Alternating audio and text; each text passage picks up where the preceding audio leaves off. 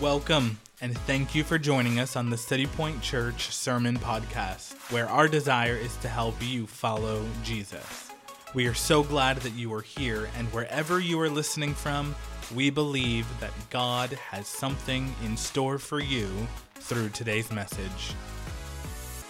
We're going to be picking things up right where we left off in verse number 6 of Colossians chapter 2. Let's dive right in. Paul writes under the inspiration of the Holy Spirit, Therefore, as you received Christ Jesus the Lord, so walk in him, rooted and built up in him, and established in the faith, just as you were taught, abounding in thanksgiving. See to it that no one takes you captive by philosophy and empty deceit, according to human tradition, according to the elemental spirits of the world, and not according to Christ. For in him the whole fullness of deity dwells bodily, and you have been filled in him who is the head of all rule and authority. In him also you were circumcised with a circumcision made without hands by putting off the body of the flesh by the circumcision of Christ, having been buried with him in baptism, in which you were also raised with him through faith in the powerful working of God who raised him from the dead. And you who were dead in your trespasses and the uncircumcision of your flesh, God made alive together with him, having forgiven us all our trespasses by canceling the record of debt that stood against us with its legal demands. This he set aside, nailing it to the cross. He disarmed the rulers and authorities and put them to open shame by triumphing over them in him. This is God's word for us this morning. The title of this morning's message is Under Pressure. Under Pressure. I don't know if you remember the first time that you heard or learned about the concept of peer pressure, but I do. I have a very vivid memory. I was in the fourth grade, and I'm sitting in school, and in walks to our classroom a police officer from the Los Angeles County Sheriff's Department. And he walks to the front of the classroom and he begins a presentation called DARE. You guys familiar with DARE? DARE stands for Drug Abuse Resistance Education. And back in the 70s and 80s, there was a massive uptick among drug abuse among youth. And so the Los Angeles County developed this program called DARE that since has gone global. And it's an awesome program that essentially uh, tries to accomplish two things. The first is kind of expose the threat expose the damage caused by drug abuse. It's to educate these students on the effects that drugs can have on an individual's life and a society. But the second thing, the second purpose of DARE is to teach these students how to say no to drugs. It's to teach them how to resist peer pressure. Now, I don't recall if I walked away from that presentation as a fourth grader having a full understanding of drugs, I'll be honest. I don't think I quite understood what he was talking about when he was like, it'll ruin your life. I don't, I don't think I understood that, but I do have a vivid memory of understanding full well what peer pressure was. So now I'm pretty much a pro. And when I look at Colossians chapter 2, when I look at the letter to the Colossians, I see peer pressure all over it. And what Paul is doing in this letter is he's essentially giving the church at Colossae his bad theology resistance education. He's doing two things. He's exposing the threat of bad theology and the effect that it will have on a church that buys into the bad theology, but he's also calling the church to a steadfast resistance against bad theology, to not walk away from the faith that they've received. And so, by way of introduction, look at verse number six and seven. Paul writes, Therefore, as you received Christ Jesus the Lord, so walk in him. To sum it up, Paul is saying, Hey, you've received the truth of Jesus, you've accepted him as your Savior, you put your faith in him, continue in his truth. Don't walk away from it, don't wander, you continue here. His truth is now our home rooted and built up in him and established in the faith just as you were taught. Guys, don't give in to the cultural pressure on you to walk away from your devotion to Christ. It's Paul's bad theology resistance education. Because you see, Colossae was a multi ethnic, multi religious city built on a major trade route. And so what that meant is you had people coming to Colossae from all around the known world and coming with, bringing with them, they were, they were bringing their gods, their influences, their version of Jesus or Christianity, or their version of truth and philosophy, their traditions. And this was creating quite a dilemma for these early Colossae Christians. And so, Paul, in an effort to protect this church, he calls them to resist, to stand. My friends, not much has changed since what we're reading here in the letter to the Colossians. The 21st century church is under pressure today.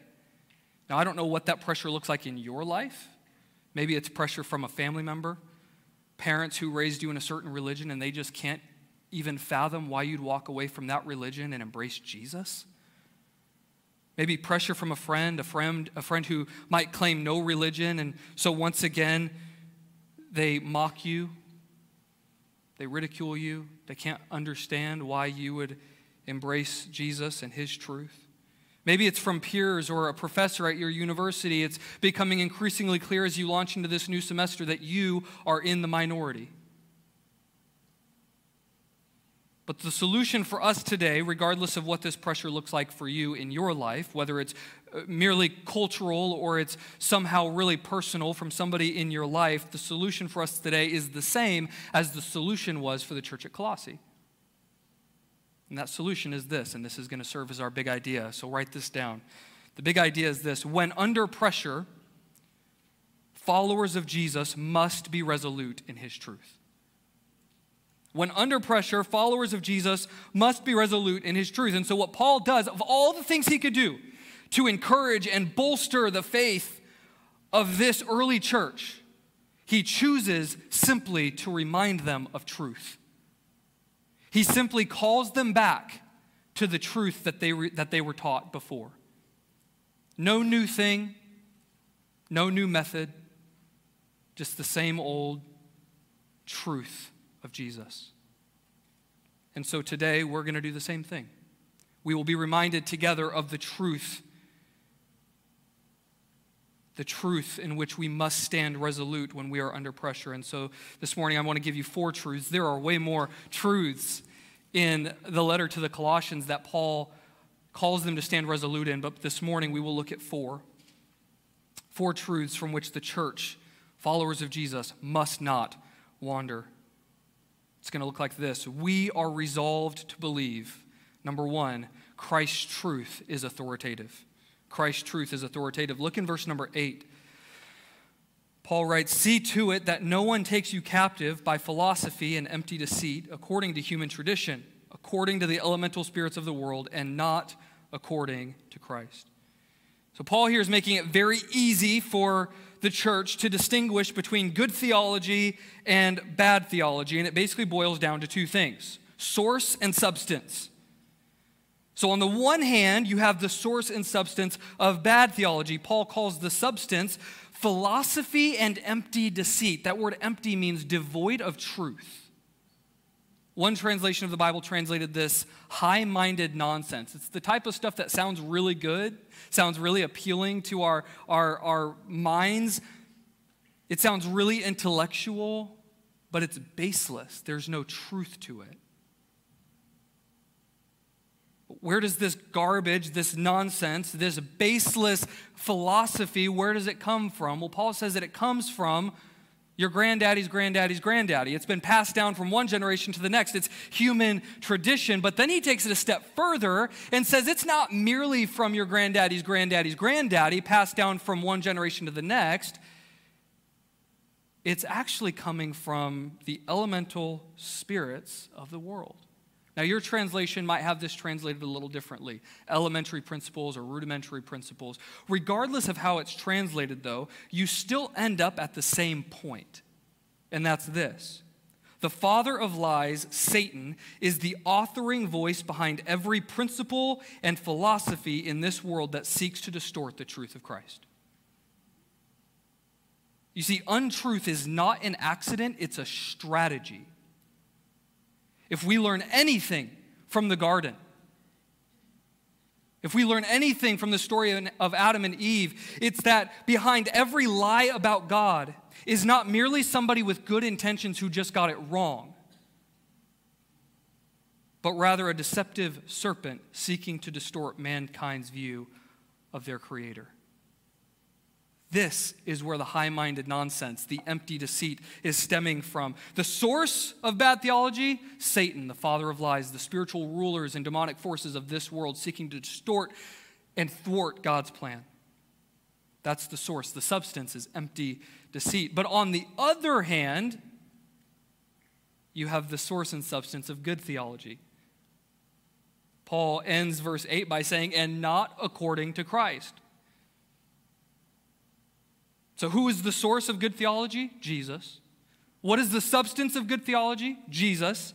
You see, when it comes to Christian theology, it all centers on Jesus. We are rooted in Him, built up in Him, established in Him. What Paul is ultimately driving at is that Jesus is the authoritative voice in shaping our theology as Christians. Not the worldly philosophies, not human tradition, and not you. You see, in 2020, it was reported that 60% of Americans under age 30 believed that truth is to be determined by the individual. It's relativism.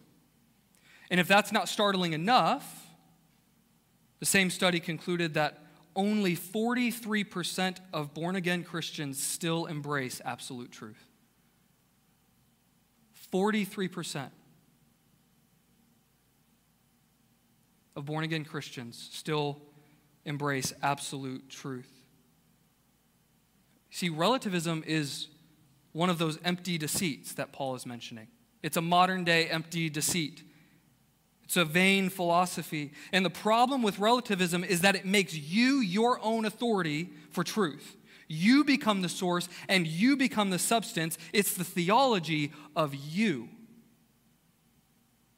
unless we think that this is just a struggle outside of these walls, the statistic rings out and reminds us no, that this is a pressure on Christians as well to embrace relativism, making us our own authority for truth. But you see, as followers of Jesus, our authority for truth must not be tradition or the culture around us or our own selves. Our authority is Jesus. He is the source of our theology, and He is the substance of our theology. Now, bear with me for just a moment. This next segment is for everybody, but I want to speak specifically to those of you who are between the ages of 20 and 30. If you're between the ages of 20 and 30, raise your hand nice and high, real quick. There's a lot of you. Can I just say something, submit something to you for your just pondering beyond our time together this morning? Holding to Christ's truth as our authority, the authority of our lives and the authority for our truth, is the most loving thing we can do for our generation. I'm going to say it again. Holding to Christ's, uh, Christ's truth as the authority of our lives is the most loving thing we can do for our generation. Why? Because it is Christ's truth that says, You shall know the truth, and the truth will set you free. Christ's truth is the message of hope and salvation for a broken world. Christ's truth is a message of rest for a weary soul. Christ's truth is our creator, is that our creator is not distant from and indifferent to his creation. Christ's truth is the gospel. It's good news. So, why would we not hold to this with every ounce of our being? Why would we be ashamed of this? Why would we abandon it? Why would we walk away from it when this is the truth that not just we need, but that our generation, our world, our culture needs? Christ's truth is our authority, and that is good news for us and the world outside of these walls. But when we walk away and choose our own voice as our own authority, what we're doing is we're stripping ourselves of the power that God has given to us to push through the darkness and see freedom and light of Christ's truth pierce the darkness of our culture. My friends, Jesus truth is our authority. We must hold to this truth. We must be resolute in this truth. When we're under pressure, followers of Jesus must be resolute in his truth. Christ's truth is authoritative. But secondly, we are resolved to believe that Christ's rule is supreme. Look in verse number nine. For in Jesus, the whole fullness of deity dwells bodily, and you have been filled in him who is the head of all rule and authority. You see, when Christianity came to the syncretistic culture of Colossae, where they worshiped many gods, there was likely an initial openness to receiving Jesus as, watch this, a God. So they've got Zeus and Apollo and Hermes and Athena.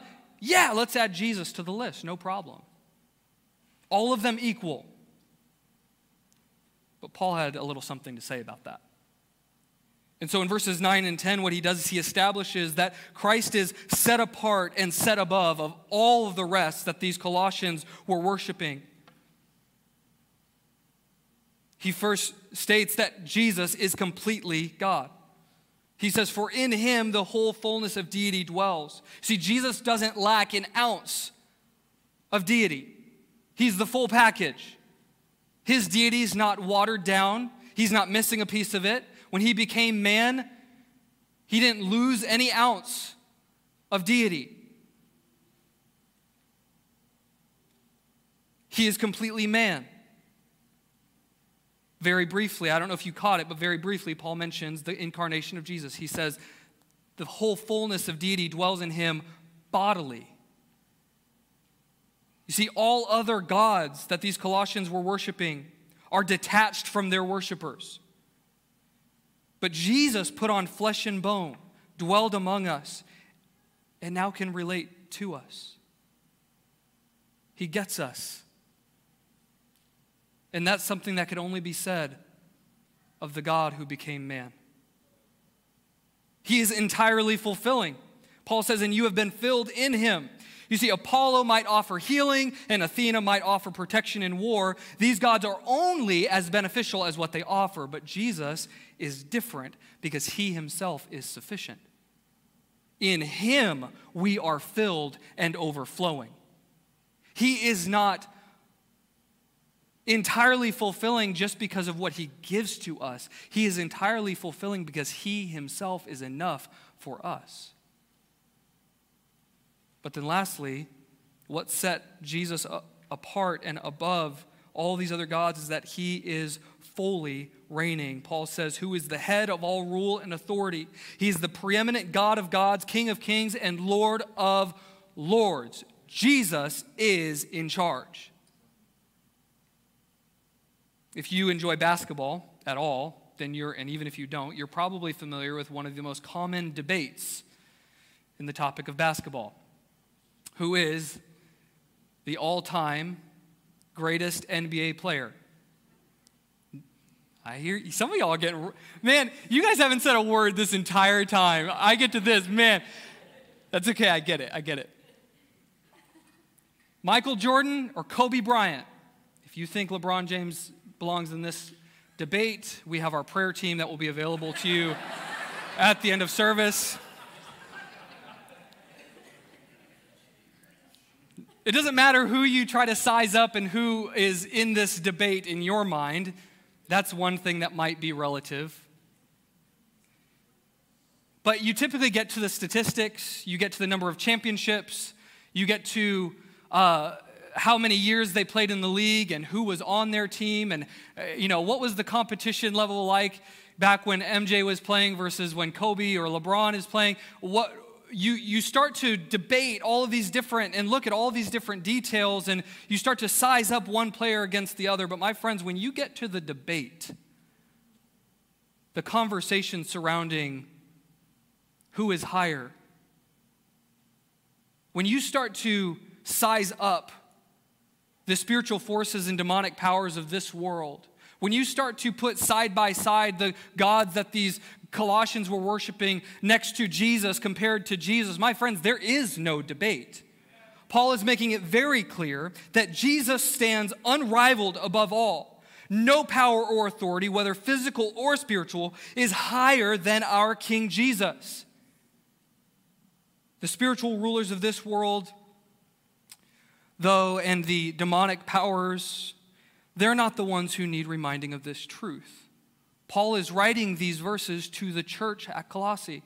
You see, the people who need reminding of this truth is you and me.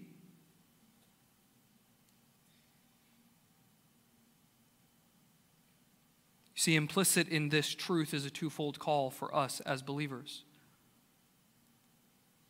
Because it's not sufficient to say that Jesus is a king.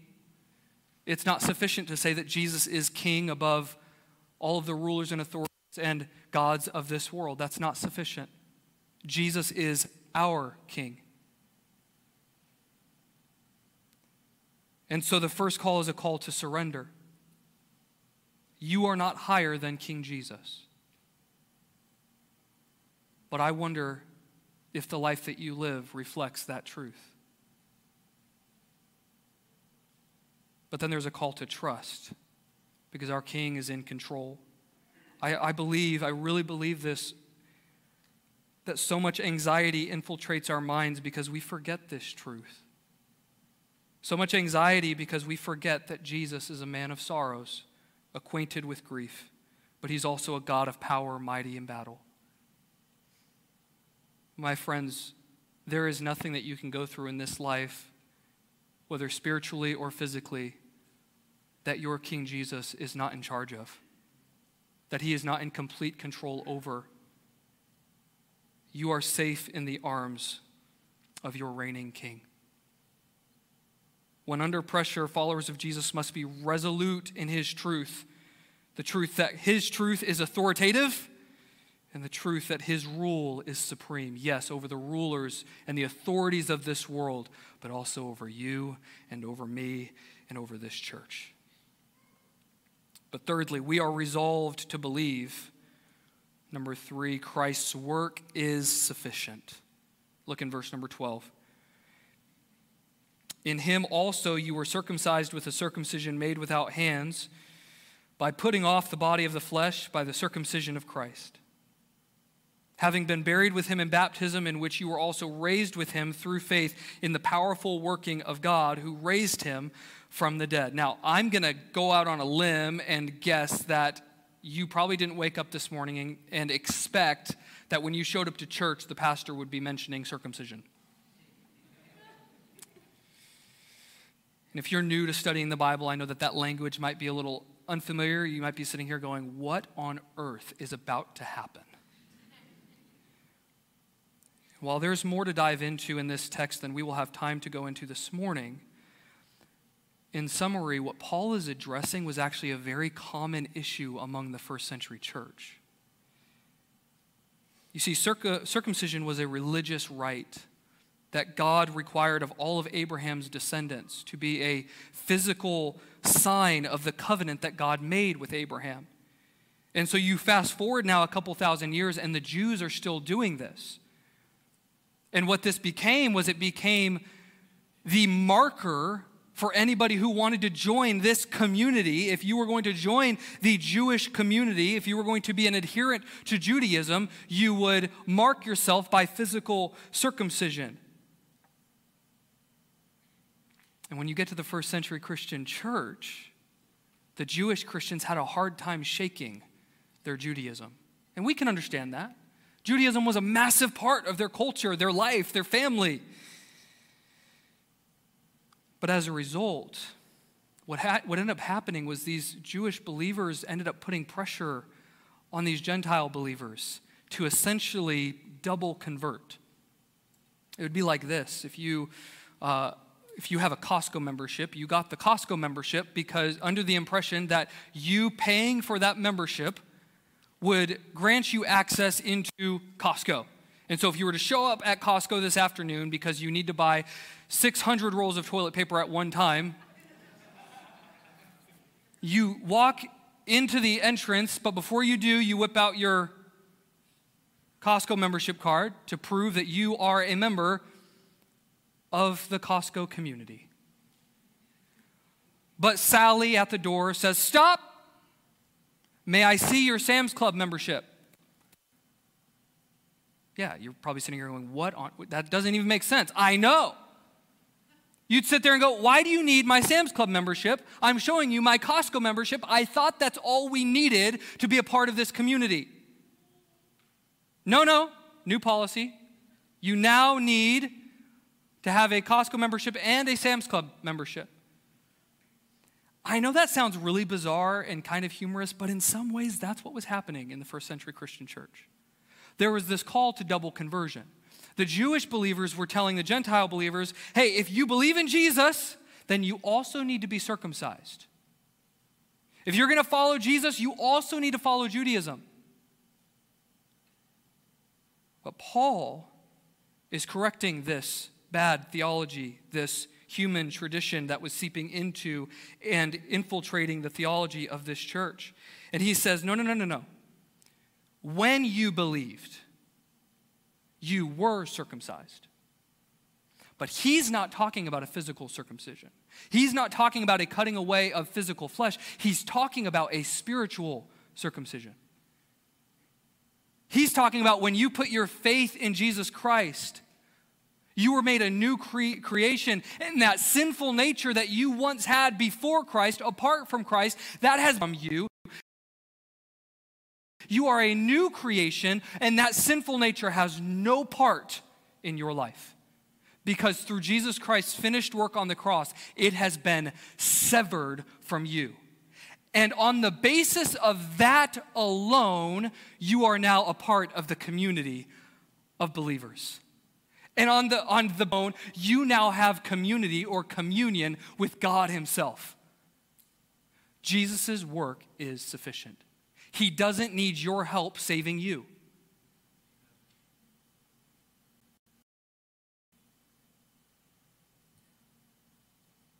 He says this is a circumcision made without hands. He doesn't need your hands. Paul puts it this way in Romans chapter 2. He says, For no one is a Jew who is merely one outwardly, nor is circumcision outward and physical. But a Jew is one inwardly, and circumcision is a matter of the heart, by the Spirit, not by the letter. It's not your work, it's God's. And His work in your life to save you is sufficient. And then he says, having been buried with him in baptism, in which you were also raised with him through faith in the powerful working of God who raised him from the dead. The new life that we have, that baptism portrays, this new life that we have because the sin nature has been severed from us, this is a result of the powerful working of God in your life.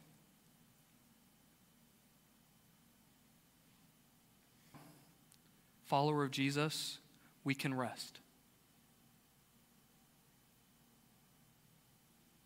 See, Paul is speaking to the church here. The church was having a hard time resting. Oh, am I actually saved? Like, it was Jesus' work actually enough to bring me into this community, or is there more that's required of me? No, my friends, nothing more is required of you. Jesus' work is sufficient on your behalf. Mark it down. His work is enough. God wants nothing more from you in order to have a relationship with Him. And so now you can claim the words of Jesus when He said, Come to me, all you who labor and are heavily burdened, and I will give you rest.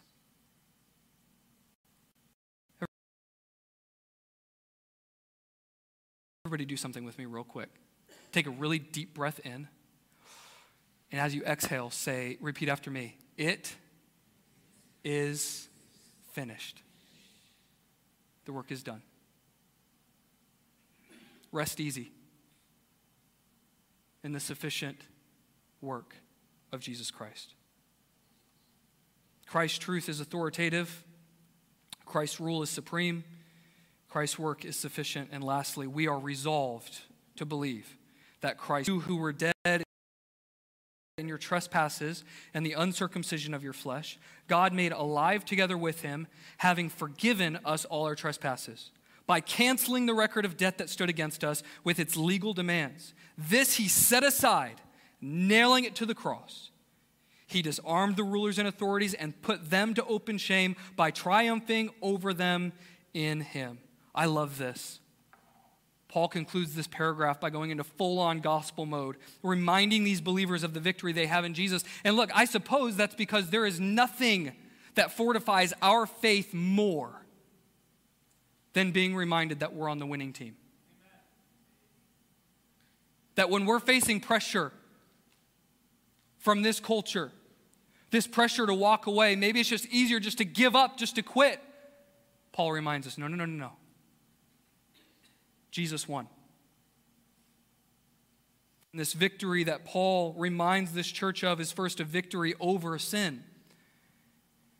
You see, every single person in this room had, has the same, is born with the same problem, and that problem is sin. And the legal demands of sin the price that we have to pay as a result of our sin is death, eternal separation from God for all of eternity. But while dead is our beginning, dead done. The bridge for us to go from death to life is the forgiveness of Jesus. And this forgiveness was accomplished when Jesus canceled the record of debt that stood against us with its legal demands, setting it aside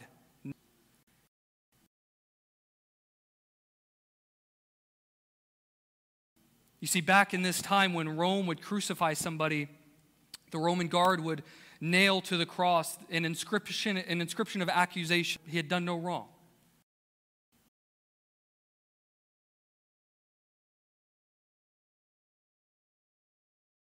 He had never sinned, he had never broken a law. And so his inscription simply said, Jesus of Nazareth, King of the Jews.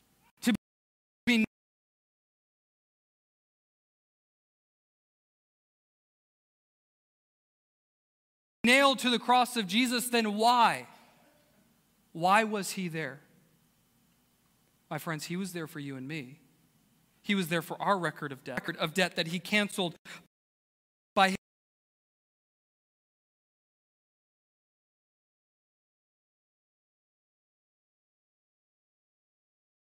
his death on the cross. This is hope, my friend. But if you're sitting here today and you've never put your faith in the sufficient work of Christ on the cross for the covering of your sin, then I say this in love to you, but your record of debt still stands against you. But there is forgiveness in Jesus by faith in the powerful working of God on your behalf. But, followers of Jesus, God no longer holds your record of debt against you. He's canceled it. He has set it aside. When he looks at you, he does not have a mile long list of offenses, of trespasses, of sins. No, no, no, no. It's been set aside, it's been dealt with, it's been taken care of. He only sees the righteousness of Jesus. A couple of weeks ago, I sat across the table from a man. We were enjoying a cup of coffee, and a dear friend of mine. Several years ago, his wife passed away. And he was sharing with me a story of how just a couple of weeks before she passed, he sat by her bedside and he held her hand and he looked at her and he just said, I'm sorry for all of the times that I've made you cry.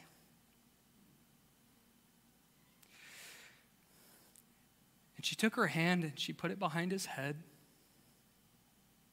And she said, I don't remember a single one. And then, holding back tears, much like I am, he looks at me and he said, Joel, she forgave me. You know what that's called? That's called canceling the record of debt. That's called setting aside the offense. That's called Christ like forgiveness. And may it be that among a church, among a group of people that have all experienced that type of forgiveness where our debt has been settled, our record of debt has been canceled, may it be that what develops among us is a cancel culture. But not a canceling of people and relationships, but a canceling of offenses where because we have experienced the forgiveness that we have in Jesus, we are so freely given what we were so we are so freely giving what we, we were we have so freely received this forgiveness in Jesus. Jesus has been victorious over sin, but he's also been victorious over Satan. Verse 15, let's not miss this. He disarmed the rulers and authorities and put them to open shame by triumphing over them in him. You see, when we as Christians talk about the work that Christ accomplished on the cross, we often stop short in describing its full effect. We talk about the forgiveness, the victory over sin, but we stop short of that. You see, at the cross, Christ also triumphed over the unseen spiritual forces and demonic powers who spearheaded his death. See, killing Jesus was their strategy to thwart God's plan and strip him of his supremacy. So they crucified him and hung him in open shame. But little did they know that through his death on the cross and ultimate resurrection from the dead, Christ settled once and for all any debate surrounding whether he is the supreme ruler. This verse says that in his death on the cross, in his ultimate resurrection, he disarmed them. That word disarmed means he stripped them. He stripped them of their authority and power, and now they are the ones put to open shame. And now Jesus stands unrivaled as not just chief, but as champion.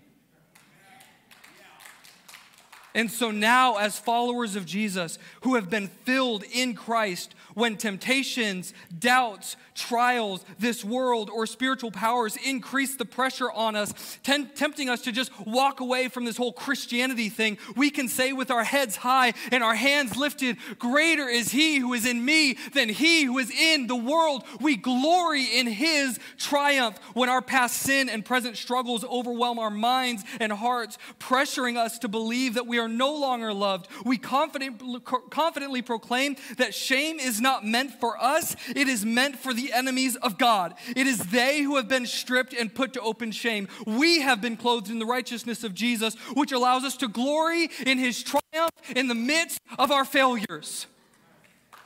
Jesus is victorious. And because he is victorious, we stand victorious. Maybe it's this truth that is the pressure release valve for the church. Because in the end, we stand victorious. Today, we can stand resolute, confident, knowing full well how the story ends, knowing full well that we're on the winning side. When under pressure, followers of Jesus must be resolute in his truth. The truth that his truth is authoritative, his rule is supreme, his work is sufficient, and his triumph is decisive. This is Paul's bad theology resistance education. The threat is real, and the call is simple. See to it that no one takes you captive with any theology that is not according to the truth of Christ. Well, as we receive these truths, we want to apply these truths. So let's learn to live. The first question I have for you is this Whose work are you trusting in? Whose work are you trusting in? If you're here today and you're resting in your own works, the things that you can accomplish to bring yourself forgiveness, trusting in your religion, you're trusting in your own version of the truth. My friends, your work is not sufficient. It will never be sufficient. But come to Jesus because his work on your behalf is sufficient and there's forgiveness in him. Second question follower of Jesus, who is the authority of your life? Who's the authority of your life? Who's shaping your life? Who's shaping your version of truth? Is it this culture? Is it just the tradition that mommy and daddy gave you? Is it you? Who is it? If I may just take a quick little commercial break under this question and offer to you just two pieces of counsel as you consider this question of who the authority of your life is. I would just submit to you number one, select your influences wisely. Don't let the algorithm choose your influences for you. Our theology is far too precious and far too important for us to be a victim of the algorithm of social media. Let God's word be the authoritative voice in shaping your theology. But then, second, I would just submit to you let God change your mind. See, the reality is for so many of us, the world's philosophies and empty deceits have, may have more an effect on our minds right now than we even realize. We've already adopted these philosophies that Paul is calling the church to not be taken captive by. And so, as you submit to the authoritative, authoritative voice of God, submit to Him changing your mind. It might be a painful process, it might be a long process, but it's a worthwhile process. And lastly, who do you know that needs to hear the truth? City Point Church, our city, our valley needs the gospel. May we be faithful in standing resolute in the gospel, but also faithful to proclaim it to the culture around us. Can we pray together? Our Savior, we are so thankful for who you are and for the work that you've accomplished on our behalf. We are thankful that as your followers, we're here this morning and we stand triumphant. Not because of us, but because of you. It's humbling to think about that, God. It's humbling to be reminded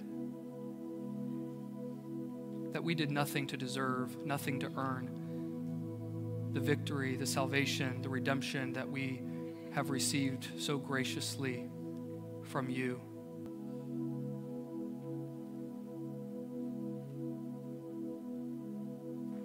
God, may you bolster the faith of your people. Establish us in your truth. May we live confidently in the authoritative, authoritative truth and authoritative voice of Jesus. And as a result, God, I pray that the rulers and authorities that seek to distort you, that seek to thwart your plan here in Tempe, that you would use City Point Church to push back the darkness. That we would not buckle under the pressure, that we would push on in full confidence in our triumphant Savior. We love you, and we pray this in Jesus' name. Thank you for joining us today. To find out more about City Point Church, visit us online at citypointaz.com.